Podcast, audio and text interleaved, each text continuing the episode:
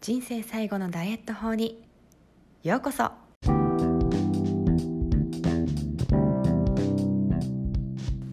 Hi everyone. アメリカ帰国子女セラピストのなほこです。この番組では見た目が変化するための心と体の話をしています。エステティシャンとなり10年が経ちましたがずっとなんでこの人は結果出るのにこの人は出ないの？そんな悩みを抱えてきました。そして私自身も産後に全く痩せない結果の出ない体になったんですね。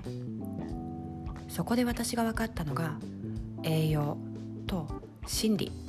のアプローチの必要性でした。あっと驚く変化を出したい方のためのヒントをお伝えしていきます。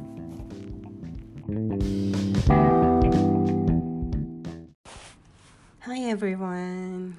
今日は2月14日バレンタインデーです。私はですねちょっと声からわかるかもしれないんですけど蓄膿がちょっと再発していて鼻声です。あの一応ねレントゲンとかも取ってあの確認はしてるんですけれども、まあ、慢性ではないと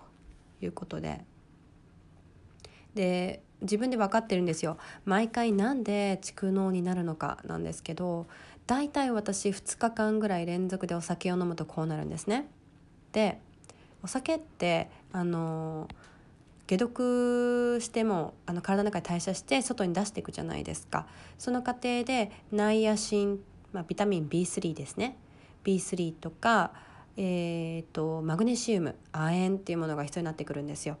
で特にマグネシウムと亜鉛って細胞分裂に必要だったりもするんですけどあの粘膜を元気にするのに必要な、えー、ビタミンミネラルなんですね。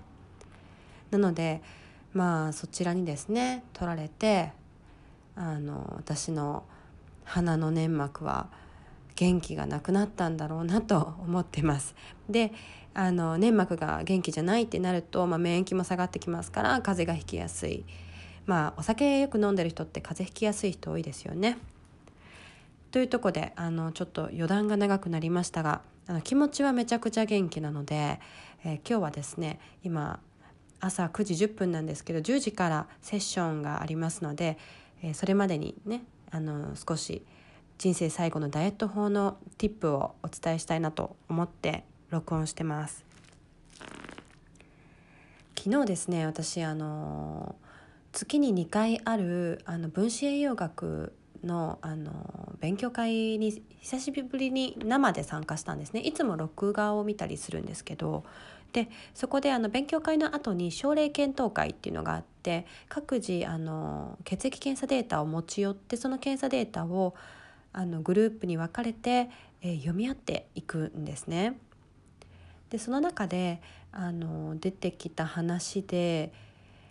あ結構皆さんあのご存じないのかなと思ったことがあったのでここでシェアしたいと思います。私自身がまあ痩せてくるきっかけってもうほんとたくさんあるんですけど、まあ、その中の一つっていうのが自分の血糖値をあまり上げないっていうとこなんですね。であの血糖値って上がってしまうとじゃあどうなるかっていうと、まあ、インスリンっていうホルモンがあの膵臓から出てで余分にある糖血液気中の糖血糖値ですね。血糖価が、えー、インスリンが運んであの脂肪細胞に蓄えていってくれる。まあ、言ってくれるというか、まあ、痩せたい方にとっては嬉しくないことですよね。血糖が上がっちゃうとインスリンが脂肪を作っちゃうよってことですね。なので食べる順番とか気をつけたりとかして脂肪を極力作んないようにって皆さん努力されるんですけどあのーここで大事なポイントが2つあるんですよ。1つはそもそもなぜそんな血糖がすぐに上がってしまうのかってことですね。あのインシュリンが、まあ、あまりうまく出せていないとかインシュリンが出ていてもそれをこうえー、インシュリンっていうのは脂肪細胞に蓄える働きもありますけどもう一つは細胞内にあの糖を届けていくまあ、糖って体にとっての大事なエネルギー源ですからどうぞ使ってくださいねって細胞のこう玄関を開けるような役割があるんですね。でその感受性が悪いのかもしれないっていうのが一つの視点。でまあこの一つ目のこの視点にあのかん、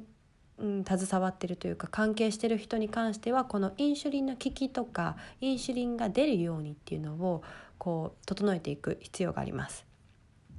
で2つ目なんですけど2つ目はこうやってまあインシュリン特にですね私みたいに過去に糖質制限されてた人ってインシュリンの感受性さっき言った1番に該当するんですよ。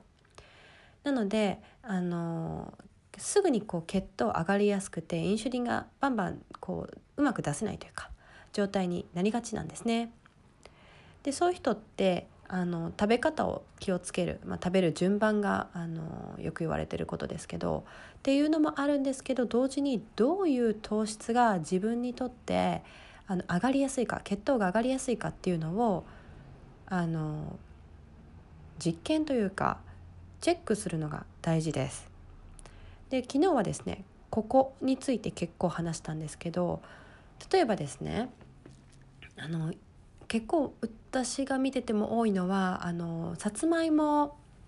であの冷えたさつまいもというかまあ、えー、ふかした後はポカポカしてる熱々のお芋だと思うんですけど、まあ、ちょっとこう冷蔵庫で冷やしたりとか、まあ、冬だったらまあ常温でいいと思うんですけどゆっくりゆっくりこう冷やすことでレジスタントスターチといって、まあ、血糖値が上がりにくい糖質に変化していくんですよね。まあ、そういう食べ方をするとあまりこう血糖値が上がりづらい。で、えーと、お芋の便あの食物繊維の効果で、えーと便通も良くなる。から結構ダイエットに適してる食材なんですね。でも私自身はその冷えたお芋であってもめちゃくちゃ太るんですよ。なんかすっごいお芋との相性が良くないんですね。まあ、めちゃくちゃ好きなんですけどなのでちょっと気をつけつつ食べてます。じゃあ私にとってどういう糖質が合うのかっていうと、まあ、もちろんお米とかあのもち麦とかオートミールっていうのはあのいいんですがちょっと甘みが感じられてこうおやつの代わりに食べられるレベルのあの糖質が欲しかったりするんですね。でもさつまいもだとあまり反応が良くない。で私にとってすごく反応がいいのが、えー、フルーツなんですよ。りんごとか、まあ、フルーツもいろいろあるんですけど中でもりんごとかみかんは私はあの反応がいいですね。あので血糖測定器ってあのリブレっていうものがあるんですけどあの自分のあの腕とかにえっ、ー、とバカってこうちっちゃい針がついてる機械で何て言えばいいんですかねあのその針をぐすっと、まあ、全然痛くないんですけど2週間刺したまんまにしてその機械を針でこう針を通して体にくっつけてるんですけどね。であのリーダーっていう、まあ、の読み取り機をピッピッてこうかざすと今血糖何何ですよっていうのを教えてくれる機械があるんですけど、まあ、それはあの最近はつけていないので具体的な上がり具合っていうのは見ていないんですがあの体感としてですね、まあ、お芋を食べるとやっぱり太ってくる、うん、でもフルーツを食べてても私は全然太んないんですよ。もうこれが結果ですよね。あとは例えば、まあ、私はないんですけど食べた後に眠くならないなこれとか、うん、あの眠くなってたら、まあ、高血糖低血糖が起きてるんじゃないかっていう指標になりますからあのご自身の体感をですね見ていただくのが一番だと思います。こんな感じであの痩せるってなった時って血糖ってすごく大事なキーポイントにはなるんですがあの一般的に言われていることとご自身にとってどうなのかっていうのはまた別の話なので是非ですねチェックしていくといいと思います。で、えー、先ほどちょっと触れたリブレというあの血糖測定器に関しては私の体感というか、まあ、実験結果をまた次回お話ししようかなと思います。はい。今回の番組いかがでしたか？この配信がお役に立ったという方がいらっしゃったら配信登録お友達とシェアレビューをしていただけるとモチベーションになります。自分らしい魅力あふれる生き方をしていきたい方は個別カウンセリングセッションをエピソードメモのリンクからお申し込みくださいね。また毎月1回開催しているリアルトークができるオンラインお茶会も募集中です初めての方も大歓迎ですよ